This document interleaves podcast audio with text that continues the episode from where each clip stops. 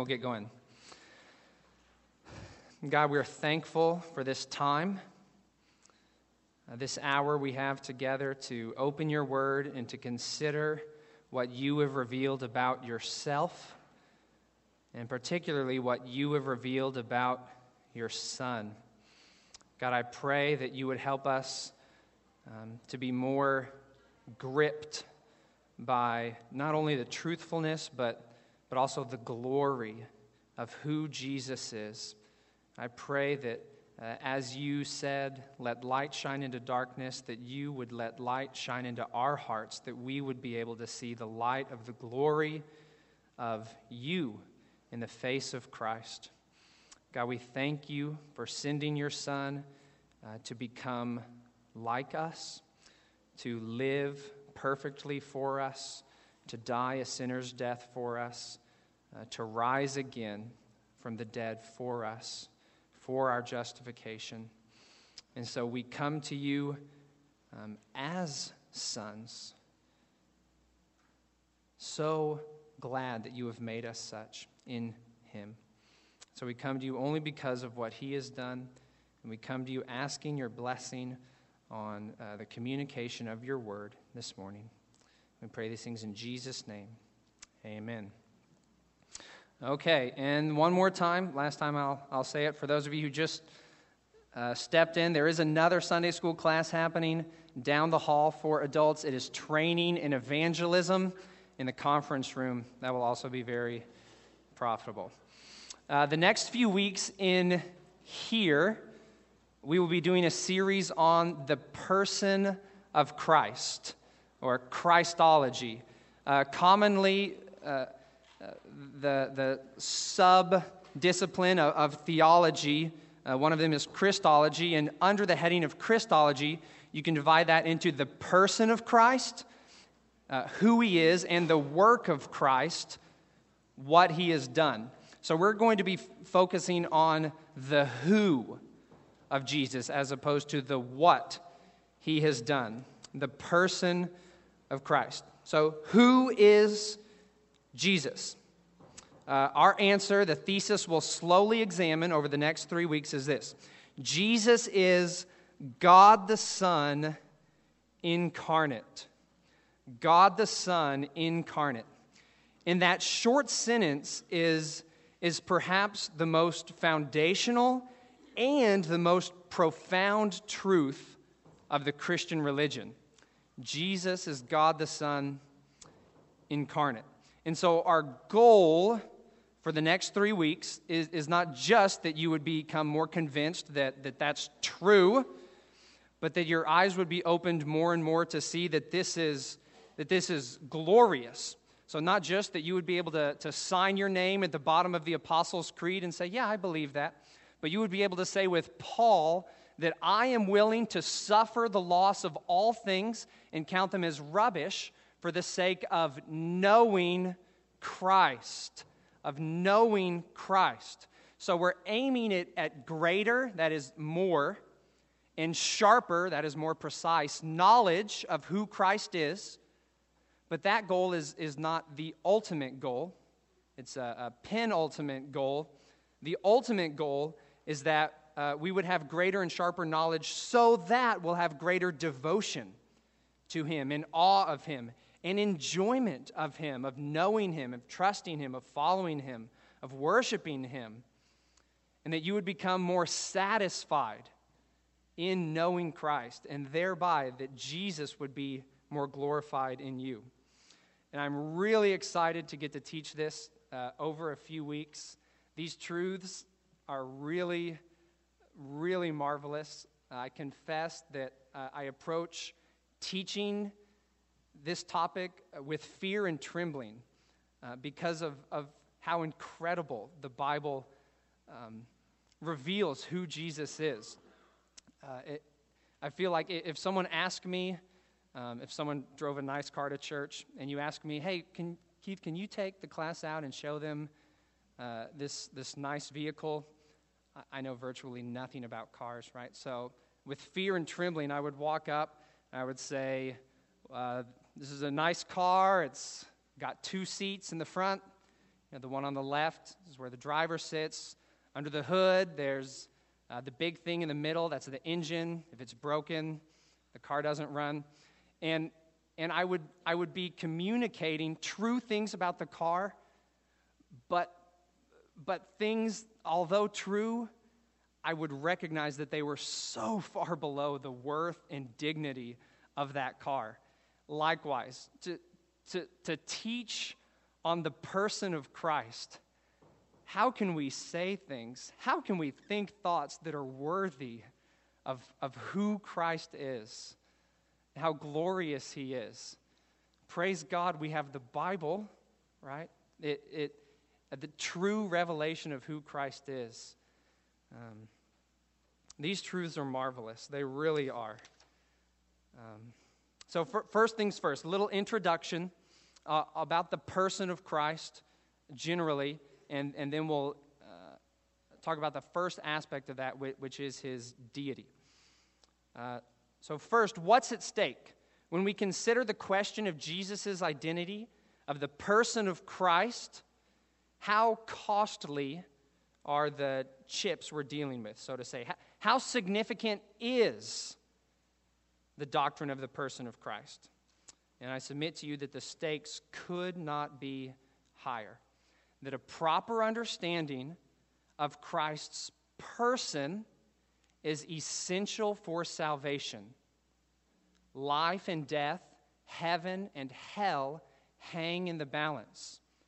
And, and, and, I'll show you that in a little bit, just as a side note. You were given two sheets of paper as you walked in. One is the actual outline that we're walking through, the other is uh, an, an appendix, so to say, biblical support for the deity of Christ. You can set that aside for now. We'll use that in a little bit. Okay. But uh, under the first point, uh, we're under subpoint B. What, what is the significance of the person of Christ? And it's essential for salvation. Now, I said earlier that uh, the person of Christ, the answer to who Jesus is, was perhaps the most foundational and the most profound truth of Christianity. Now, if I had asked you before I said that, what's, what's the most foundational and the most profound truth of Christianity? You maybe would have said, uh, well, that's the gospel. And you would have been right. Uh, the gospel, though, as it is commonly understood, focuses not necessarily on Christ's person, but on Christ's work. But his person, his identity, is the foundation for that work. So uh, the gospel concerns the life, death, and resurrection of Jesus. Okay? Uh, the gospel is not um, living, dying, and resurrecting, those acts abstractly conceived. The certain life of a certain person, Jesus. The particular death of a particular person, Jesus, and the specific resurrection of a specific person, Jesus. What Jesus did only matters because of who Jesus is.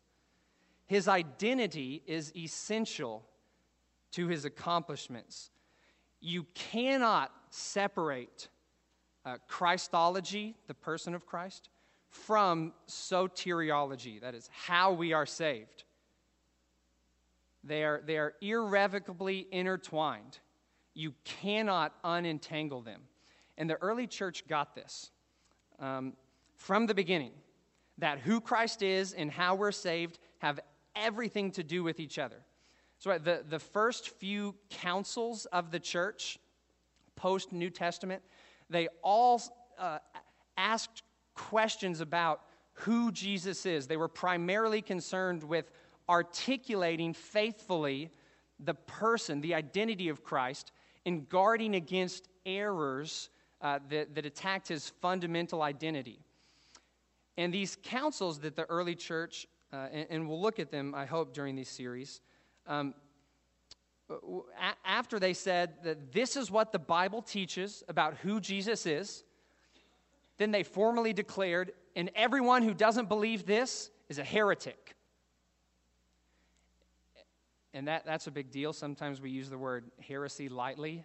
Technically, a heretic is someone who believes or teaches uh, a doctrine that's false, and it's so significant uh, of an error that it's actually damnable for believing it. Heretics, they said, This is who Jesus is, and anyone who has a different idea about the person of Christ is damned, is anathema, is cursed. Now, was that too harsh? Did they go too far in, in labeling those who disagreed with them heretics? Not in this case. They understood, correctly understood, there is no salvation apart from a true understanding of who Jesus is. There is no salvation apart from a true understanding of not just what he did, but who he is.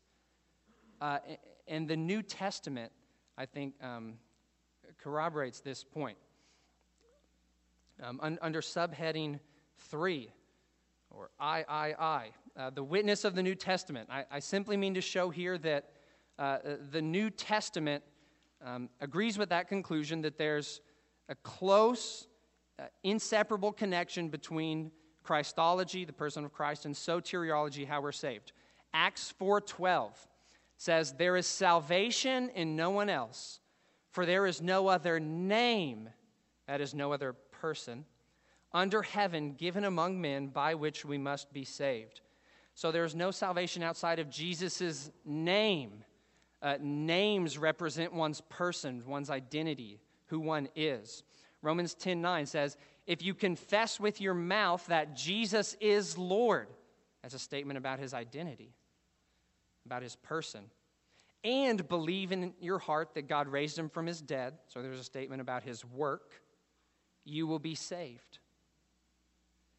So, so Christology and soteriology are inseparably joined because the, the person of Christ is inseparably joined with the work of Christ. Um, in Acts 16, the Philippian jailer asks Paul, What must I do to be saved? And Paul responds, Believe on the Lord Jesus Christ, and you will be saved. So complete yourself in complete personal trust to the person of Jesus. Put your hope in Him, uh, all He is, and all He's done, and all He's taught, and all He will do. Um, there's a great Spurgeon quote, and uh, kudos to uh, David McGaw for pointing this out to me. Um, he said this He said, Our faith is a person. The gospel that we have to preach is a person. And go wherever we may, we have something solid and tangible to preach. If you had asked the 12 apostles in their day, What do you believe in? They would not have needed to go round about with a long reply, but they would have pointed to their master and they would have said, We believe him. But what are your doctrines? There they stand, incarnate. But what is your practice? There stands our practice. He is our example. What then do you believe? Hear ye the glorious answer of the Apostle Paul We preach Christ crucified. Our creed, our body of divinity, our whole theology is summed up in the person of Christ Jesus. The apostle preached doctrine but the doctrine was Christ. He preached practice, but the practice was all in Christ. Uh, 2 Corinthians 11, uh, Paul said, I'm afraid that as the serpent deceived Eve by his coming, cunning, your thoughts would be led astray from a sincere and pure devotion to Christ. How would that happen? Verse 4 For if someone comes and proclaims another Jesus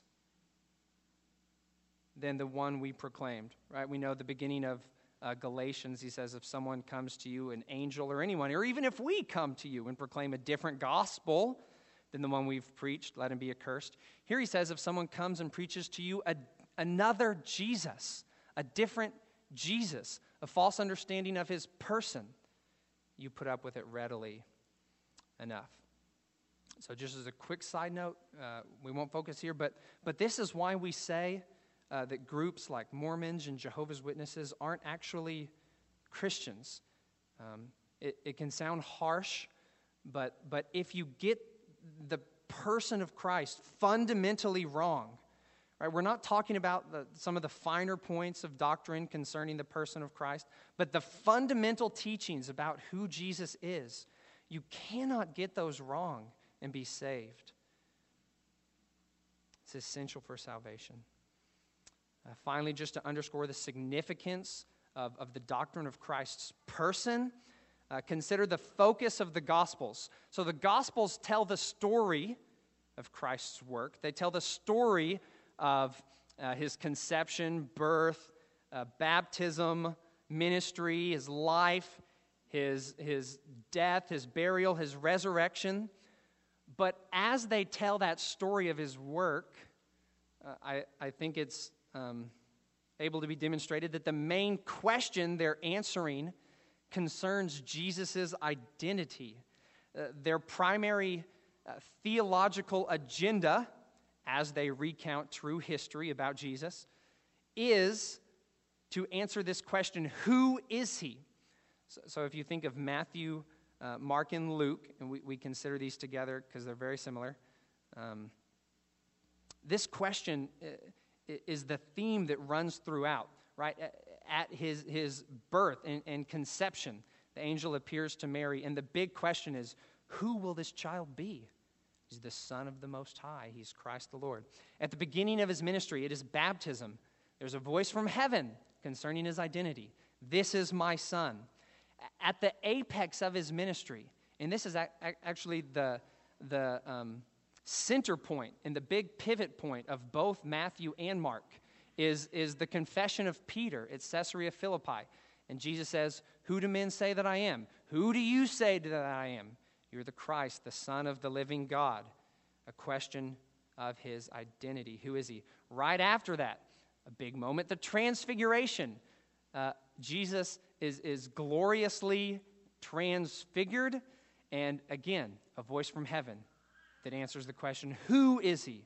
This is my son. At his trial, that's, that's the big bugaboo, isn't it? Who does this man uh, say that he is? Are you the Christ? Tell us plainly if you are the Christ. In Mark, he says, I am. At his death, at his crucifixion, there's the climactic moment when uh, the Roman centurion says, Surely this man was the Son of God. Who is Jesus, central to the Gospels. In John, you'll have to turn here. This is, uh, this is wonderful. The, the end of John, John chapter 20, verse 30.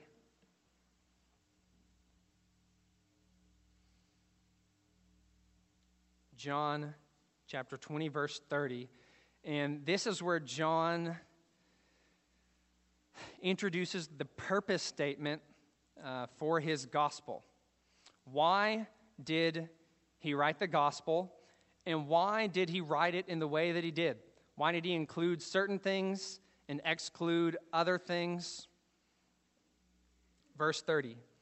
Now, Jesus did many other signs in the presence of the disciples, which are not written in this book.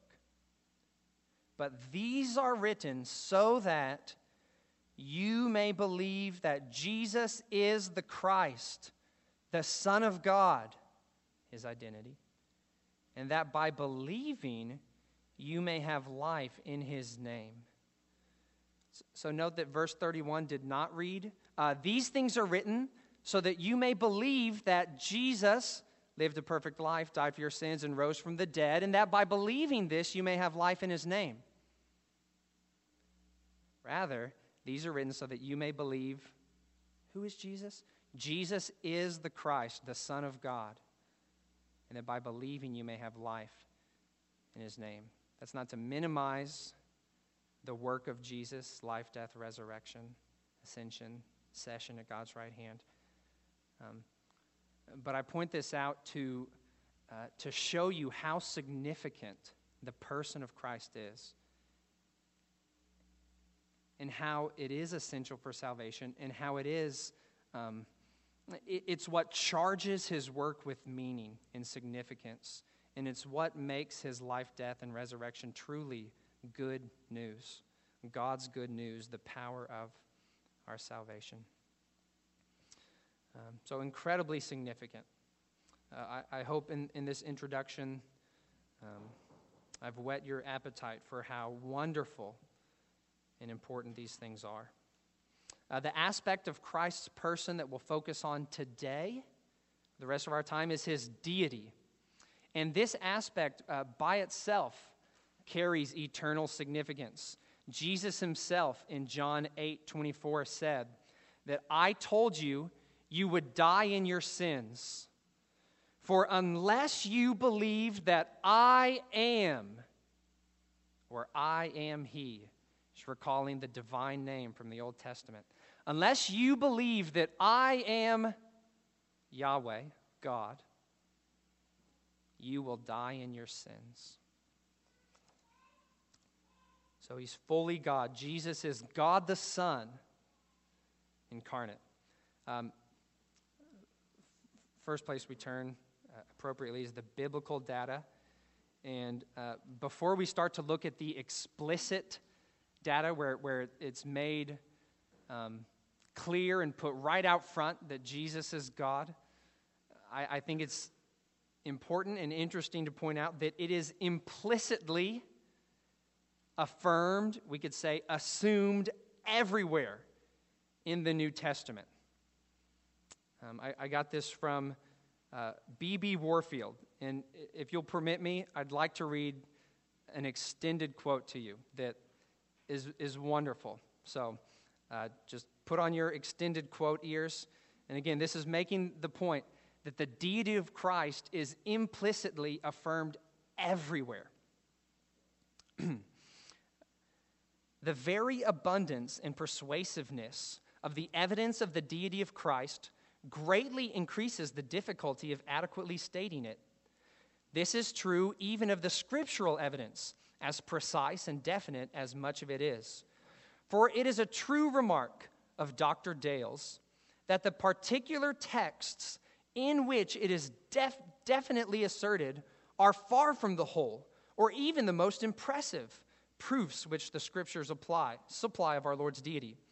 He compares these texts to the salt crystals which appear on the sand of the sea beach after the tide has receded.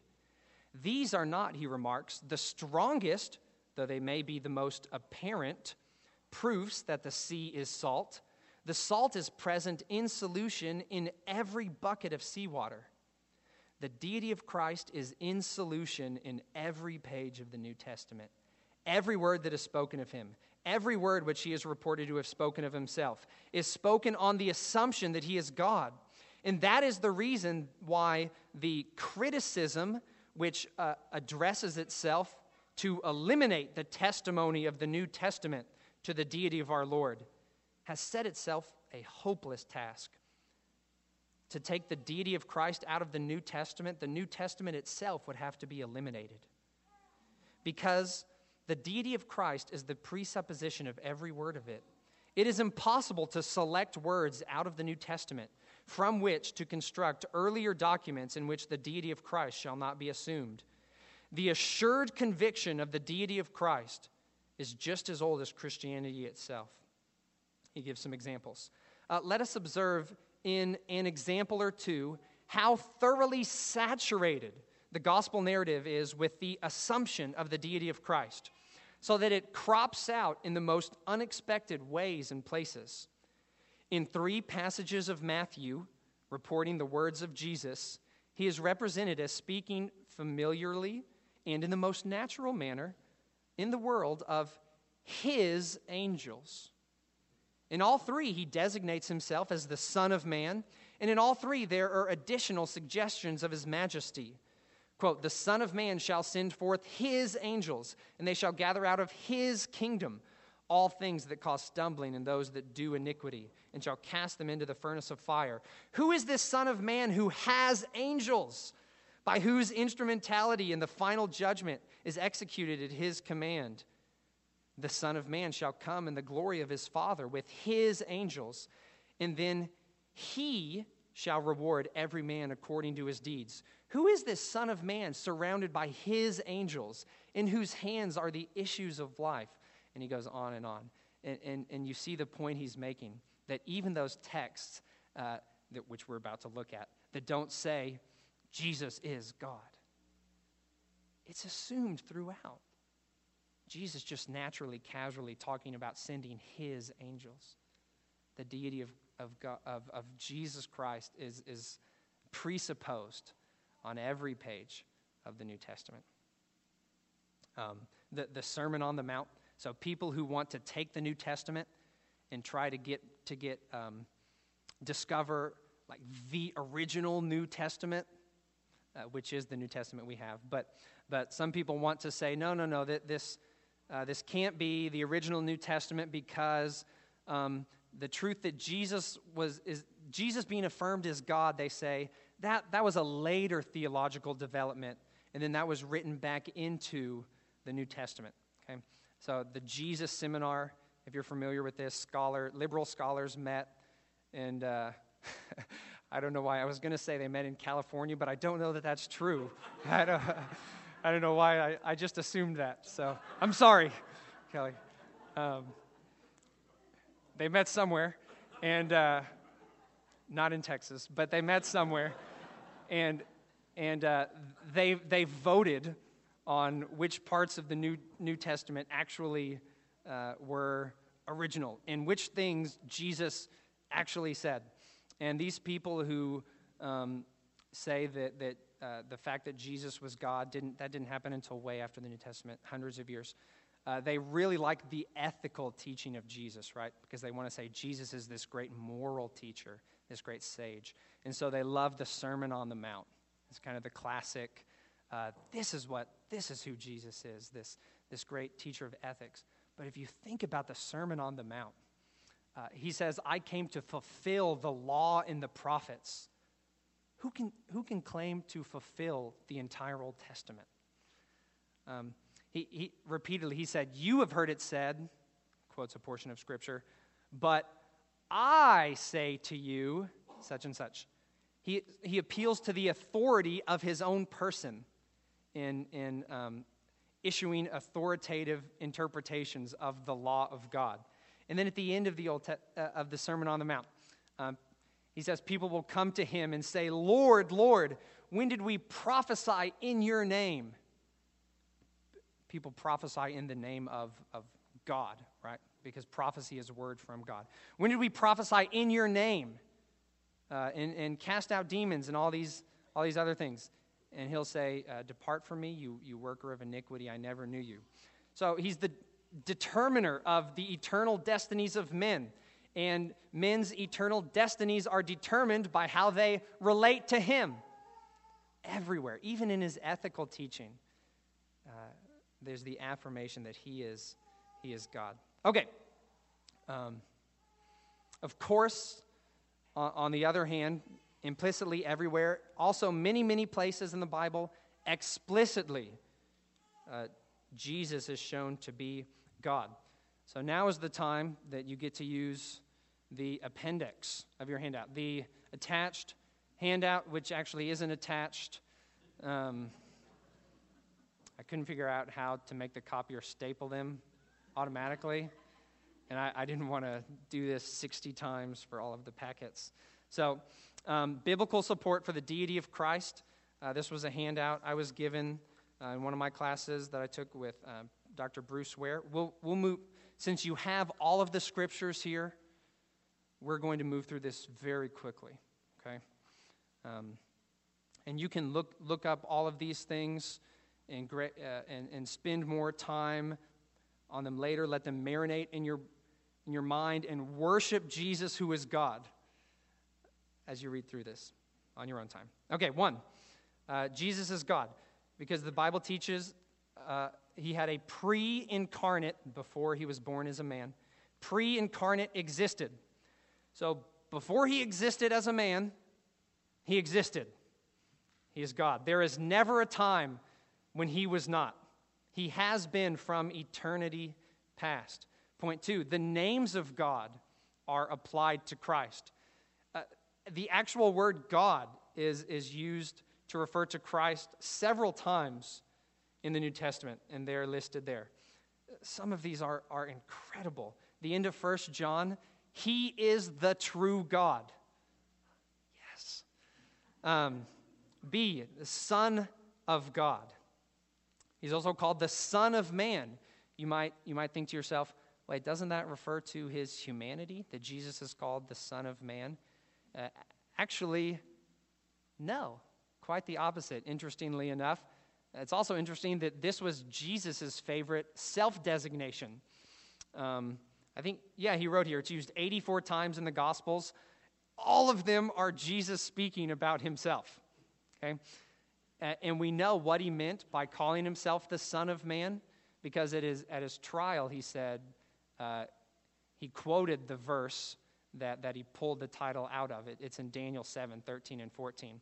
And, and there's where the Ancient of Days is seated on thrones, and one like a Son of Man appears uh, before the Ancient of Days, and he's given a kingdom and dominion, and uh, his rule will never end.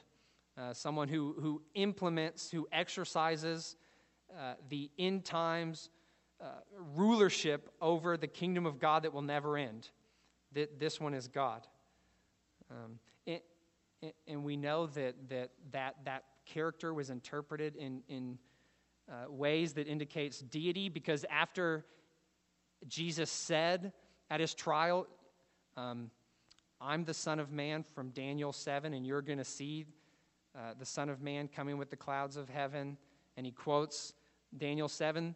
You know what the priest does? He rips his robe and he says, What further proof do you need? This is blasphemy. Because in taking that title, he's, he's making himself equal with God, divine. This is, this is a claim to deity. Um, D, the Lord of glory. Um, E, the first and the last. We'll, we'll look more at this last one at a later point in the handout because that's, that's really fantastic. Okay, also, the attributes true of God alone are predicated of Christ His eternity, um, immutability, which means uh, He doesn't change. Jesus Christ is the same yesterday, today, and forever. Hebrews 1 quotes how um, everything in creation is going to uh, wear out, the skies will be rolled up like a scroll. But you, speaking of the Son, Jesus, you are the same, and your years do not end, in, in distinction from all created reality. Uh, he's omnipotent. Also, uh, Roman numeral 4 the works done by God alone are performed by Christ. So, uh, a big one is creation. John 1 3, all things were made through him. Without him, Jesus was not anything made that was made. Uh, Colossians 1, by him all things were created. And this is really significant that the work of creation is attributed to, um, to Jesus because only God was there to do the work of creation. In fact, he says as much in Isaiah 44 24. He says, I am the Lord who made all things, who alone stretched out the heavens, alone, who spread out the earth by myself. God says, I created alone. I created by myself. And then the New Testament says, Jesus created. Jesus is God. Um, preservation. Colossians 1:17, in him all things hold together. Hebrews 1:3, he upholds the universe by the word of his power. Also, he gives eternal life. Only God can do this. He forgives sin. Uh, and this is, this is pointed out in the gospel. Someone says, What's this guy doing? None can forgive sins except God alone. This, make, this makes sense, right? Um, the party who is offended is the one who has the right to grant forgiveness, right? So um, if, if uh, Karen here offends Kelly, and, uh, and I say, and she just said, I'm sorry, I say, You're forgiven. You're forgiven. Don't, don't worry about that. You're forgiven, right? That's inappropriate. I was not the offended party. I have no right to grant the forgiveness. Likewise, because sin is primarily against God, the offended party, God is the only one who can grant forgiveness. Jesus forgives people of sins. Jesus is the one who is sinned against. Jesus is God. Um, also, final judgment. This is interesting. In, in John 5, uh, he, he actually says, and you've heard this because Dan's preached it, that the Father has given judgment to the Son so that people will honor the Son just as they honor the Father. Uh, Roman numeral 5 Worship belonging to God alone is given to and received by Christ. This is incredible. Think about the Old Testament. Um, the first commandment you shall have no other gods before me. You shall worship no other gods. That, that's the ethical plumb line of the ethics of the entire Old Testament. Don't worship anyone other than God. And, and uh, saints and angels in the New Testament reject this worship, right? In Revelation, um, uh, people are, are tempted to worship the angels that appear to them. And the angels say, No, no, no, no, no, don't do that. I'm just, I'm just a servant of God. And uh, uh, even um, uh, at the end of Acts, Paul and one of his associates, right? The, uh, people start uh, to worship him, and, and uh, I mean, they, they freak out. Say, don't, don't do that, don't do that. People worship Jesus, and he receives it. He receives it. Is he less pious than Paul? No. Jesus receives worship because worship is due him. Um, here's a quote one commentator says Worship most obviously puts into religious practice the distinction that, that Jewish monotheism drew between the one God and all other reality. And Jesus actually is worshiped in the New Testament at precisely those moments that he's recognized as divine. Um, God commands, uh, point F, God commands Christ will be worshiped. Worship him, all you angels. Christ one day will be worshiped by all. And then Jesus' own explicit claims requiring his deity. Uh, Matthew 26, that's the Daniel 7 verse I referenced. John 8 58, he says, Before Abraham was, I am. John 10 30, I and the Father are one. John 17 5 and 24. I think Dan's going to preach on um, John 17 today. Uh, he talks about how we, Jesus shares in the glory and love of the Father from before the foundation of the world. So Jesus himself had explicit claims requiring deity. Okay, spend some more time uh, on that later. But we'll put that up, get back to um, the lecture outline. A few other things I want to point out. okay, so uh, uh, also,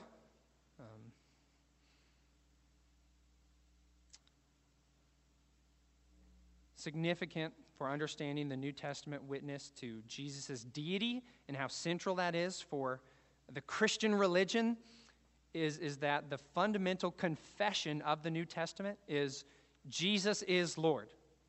Jesus is Lord. Uh, if you confess with your mouth Jesus is Lord, Romans 10 9, and believe in your heart God raised him from the dead, you will be saved. 1 Corinthians 12 3. No one can say Jesus is Lord except in the Holy Spirit. 2 Corinthians 4 5, Paul says, What we proclaim is not ourselves, but Jesus as Lord.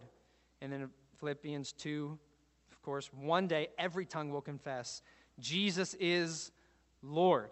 Now, um, that, that application of the title Lord to Jesus is significant because in the Old Testament, God revealed his, his name, the special covenant name that he wanted his people Israel to call him. Remember at the burning bush to Moses, what, what is your name? Um, uh, and again, names represent one's, one's personal identity. So, so Moses basically says, um, Who are you, God? By what name shall we refer to you that we may know who you are? And he says uh, something that's roughly equivalent to I am, or I am that I am. Um, and, and, later, uh, uh, later the prophets, it, it, comes sometimes in the form of I am He. Uh, but, but faithful Jews were afraid of, of taking the, the name of the Lord in vain. Um, as best as we can understand it, how that Hebrew word I am should be said is Yahweh. Okay? But the Hebrews didn't want to say Yahweh, lest, lest they be accused of taking his name in vain. So, so they would read a, a different Hebrew word when they got to the word Yahweh, the divine name that God revealed to Moses to be called by, that they didn't call him by. Um, they would read Adonai, which just means Lord.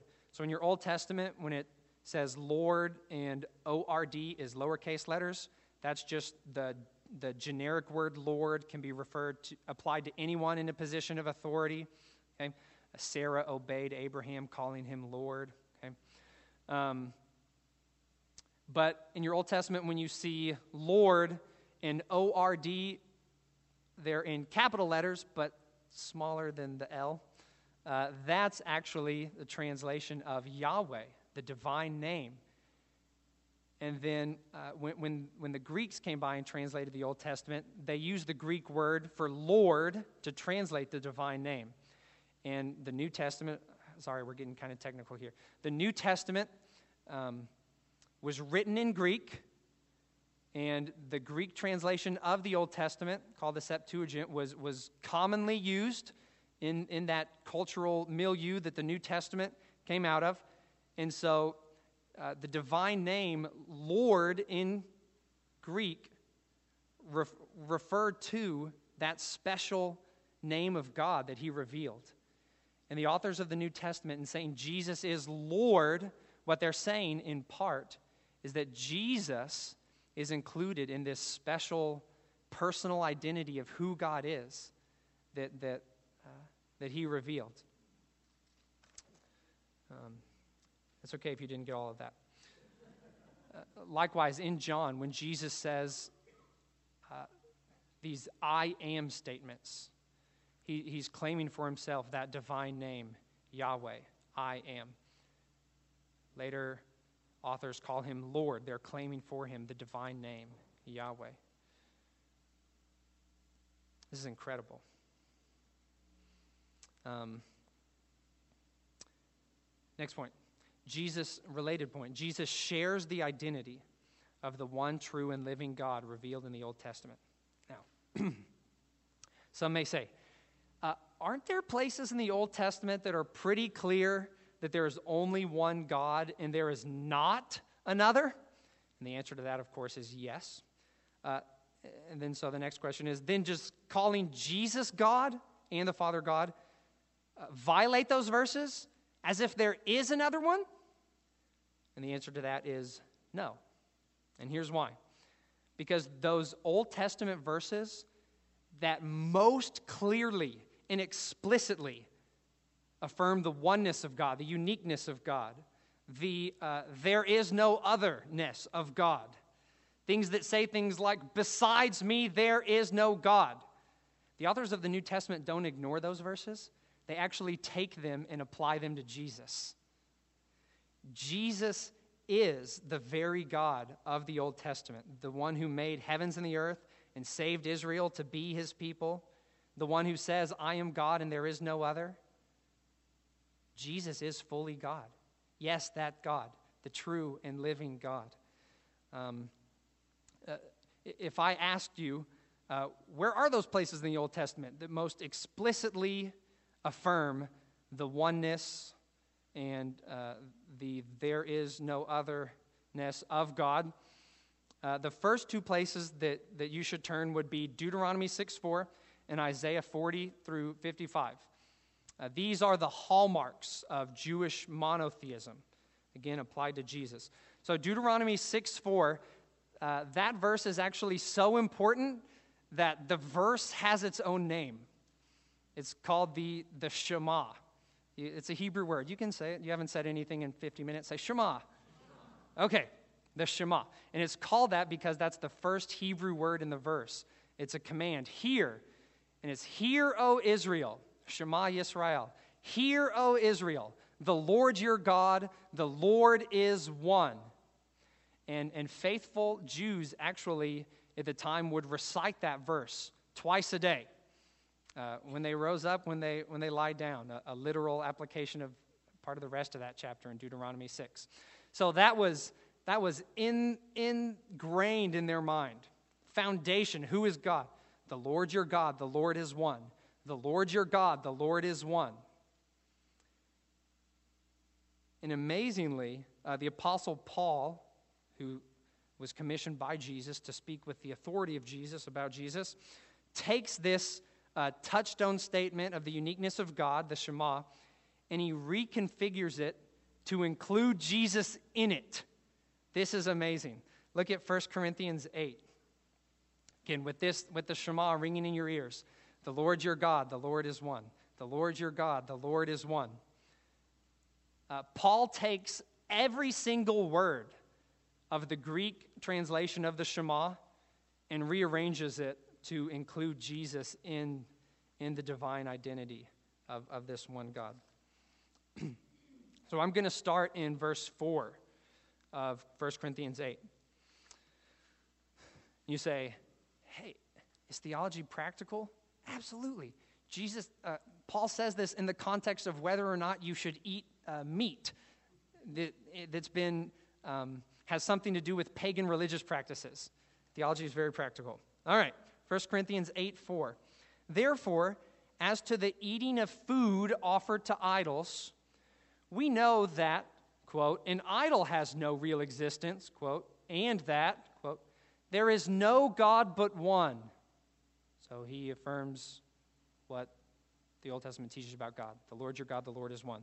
Verse 5 For although there may be so called gods in heaven or on earth, as indeed there are many gods and many lords, many things that, that people call gods and lords in the world. Yet for us, and here, here it is, the Christianized Shema, there is one God, the Father, from whom are all things and for whom we exist, and one Lord, Jesus Christ. So, the Lord your God, the Lord is one. There is one God, the Father, one Lord, Jesus Christ. Amazing that, that Paul applies uh, this statement of, of God's oneness and uniqueness. It says Jesus is this God. As is God the Father, who is also fully this God. So within the one God, there's a, there's a distinction of persons and yet both are fully God the Father, the Son. You, you see, the, the Bible forces you to believe in the Trinity. You have no other option if you want to be biblical. So, so uh, again, just to make that point uh, more, more clearly, Paul is not adding Jesus, the Lord, to the God that's affirmed in Deuteronomy 6 4. He's not bringing in Jesus as another God next to the one affirmed in Deuteronomy 6 4. That would be polytheism and would actually contradict the Shema. Paul is including Jesus in the identity of the one true God who is affirmed in that verse. So both God the Father and the Lord Jesus possess in full this unique divine identity. He does a similar thing quickly, the other parts of that verse. Uh, he divides up the phrase from him and through him and to him are all things. Normally, that phrase is taken together to refer to God, like it does at the end of, of Romans. From him, through him, to him are all things. And he divides that up and says, um, For us, there is one God, the Father, uh, from whom, from whom are all things and for whom we exist. So the first and last element and one Lord Jesus Christ, through whom are all things and through whom we exist. So it's kind of like a, a, a double whammy there, both in using the Shema and in using that phrase, from whom, through whom, to whom, or for whom, are all things, and, and including Jesus into those statements. Incredible. Okay, Isaiah 40 through 45. This is the other place, and, and uh, a more expansive and poetic and beautiful, majestic uh, place where over and over there's these exalted statements about God and how, how he's distinguished from everything else that isn't God. Um, Isaiah 45. Isaiah 45, 22 and 23.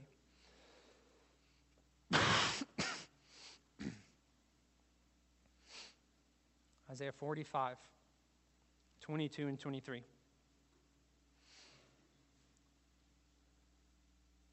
The Lord says, Turn to me and be saved, all the ends of the earth. Here's a statement For I am God, there is no other. By myself I have sworn, from my mouth has gone out in righteousness a word that shall not return. To me, to me, that is God, the one uh, about whom it said, There is no other. To me, every knee shall bow, every tongue shall swear allegiance. And then Paul says in Philippians 2 that God highly exalted him and gave him the name that is above every name. What is the name that's above every name? We're about to, we're about to find out. Jesus gets it here. Uh, so that at the name of Jesus, Every knee should bow. Here's the refrain from Isaiah Every knee should bow in heaven and on earth and under the earth, and every tongue confess that Jesus Christ is Lord. Lord. To the glory of God the Father. In Isaiah, I am God, there is no other. Every knee will bow to me, every, tongue will swear allegiance to me. Jesus is Lord. Every knee will bow before him. Every tongue will confess that. Likewise, Isaiah 44 6. Uh, Thus says the Lord. I'm sorry, I'll give you time if you want to turn there. Isaiah 44 6.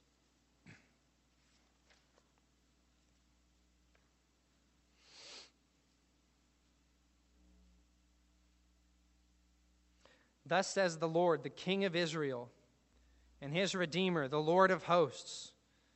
This is what he says I am the first and I am the last. Besides me, there is no God. Isaiah 48 says something similar. Uh, we don't need to turn there. But the point is it, that title, I am the first, I am the last. Besides me, there is no God. To call yourself the first and the last is to say, essentially, from you are all things, for you are all things, you are eternal, you are behind and above all things, all things that exist everything in between. It's not that just the beginning and the end belong to you, but also everything in between. To say something like, I am the first and the last, is, is to make a statement saying that you are God. And he adds the note, and there is no other. Uh, in 48:12, he says again, I am the first and I am the last. Then in Revelation, this, this title by which God distinguishes himself from everything else that isn't God is taken on the lips of both God the Father and Jesus. Um, in Revelation 1 8, speaking of God the Father, I am the Alpha and the Omega. It's another way to say the first and the last. And then Jesus, in that same chapter, in verse 17 of chapter 1, says, Fear not, I am the first and the last. Fast forward to the end of the book of Revelation, chapter 21. Speaking of God, the Father, he said to me, It is done. I am the Alpha and the Omega, the beginning and the end. And then uh, chapter 22, verse, verse 13, uh, the most I- expansive rendition of this first last um, title. He says, I am the Alpha and the Omega, the first and the last, the beginning and the end. So I think, I think that's incredible and how, how strategic of the Holy Spirit uh, to inspire the authors of the New Testament to take the very texts of the Old Testament that say, Besides me, there is no God, and to apply those texts to Jesus. Um, this is the univocal affirmation of the early church.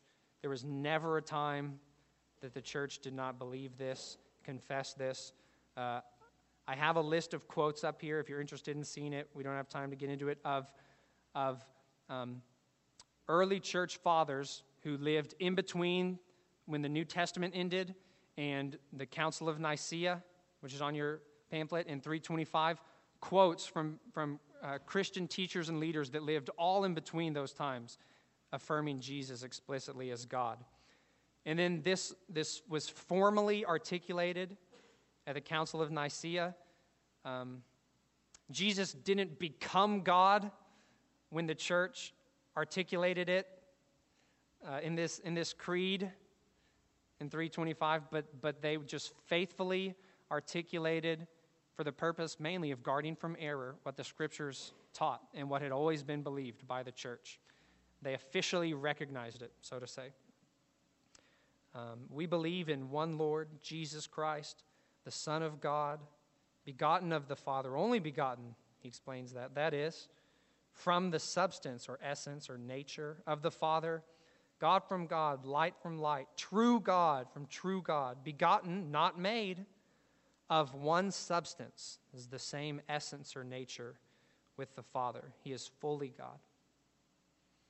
So, in conclusion, uh, a few implications. Um, Jesus is revealed to be God. That's what we focused on. But that also means that Jesus himself reveals who God is. So, so we've been thinking everything the Bible says about who God is, we should apply that to our understanding of who Jesus is. But, but that's a, a two way street of revelation, right? everything that the Bible says about who Jesus is, that should inform your understanding of who God is. Jesus is God. Jesus is the image of the invisible God. Jesus is the exact imprint of his nature. Um, so, for example, how, how could this make a difference? In Matthew 11, 29 and 30, Jesus says, I am gentle and lowly in heart my yoke is easy, my burden is light. We say, oh, yeah, yeah, that, that's Jesus' character. Do you understand that's, that's Jesus' character because that's the character of God? Jesus is gentle and lowly in heart because there's a sense in which that's part of God's character to be lowly and gentle in heart. Um, Jesus reveals God it's easier for us to see how um, the character of Jesus that's shown when Jesus is exalted to the highest place, that reveals God's character. But you know what else? The character of Jesus that's revealed in his lowly service and self abasement and his crucifixion, what the crucifixion says about Jesus, that is a revelation of God's character. Both Jesus' exaltation and his humiliation reveals God's character. It's incredible. Jesus reveals God. Also, uh, the fact that Jesus is God shows us that, that salvation is from God alone. Okay, God accomplished salvation um, independent of us. God the Son, God the Father sent God the Son, who became a man, lived a life empowered by God the Spirit, died for our sins, rose from the dead, went back to God the Father, who sent God the Son. How we're saved has we had no part in that. Because Jesus is God, salvation is completely of God. And finally, uh, because Jesus is God, he demands and deserves our complete trust and devotion and obedience. So, uh, right after the Shema says, The Lord your God, the Lord is one. Next verse, you shall love the Lord your God with all your heart, soul, mind, and strength. Um, Jesus himself taught what's the most important commandment? You shall love the Lord your God with all of your everything. And then Jesus received it when Thomas falls at his feet and says, You are my Lord and my God. You love Jesus because he is God with all of your heart, with all of your soul, all of your mind, with all of your might, your strength. Complete and exclusive worship and devotion we owe to God should be directed at Jesus. Jesus is God. Let's pray. God, thank you for these wonderful truths that you have revealed who Jesus is and that Jesus has revealed who you are. Because, as he himself taught, he and you, the Father, are one. So we commit to worshiping and loving and devoting ourselves um, chiefly, completely to you because you are worthy of it. God, we look forward to that day when every knee bows before Jesus and every tongue confesses him as Lord to your glory. I pray you to help us to glorify you with, with the rest of our time together um, in anticipation of that, that happy day. We pray all these things in the name of Jesus, our Savior and God. Amen.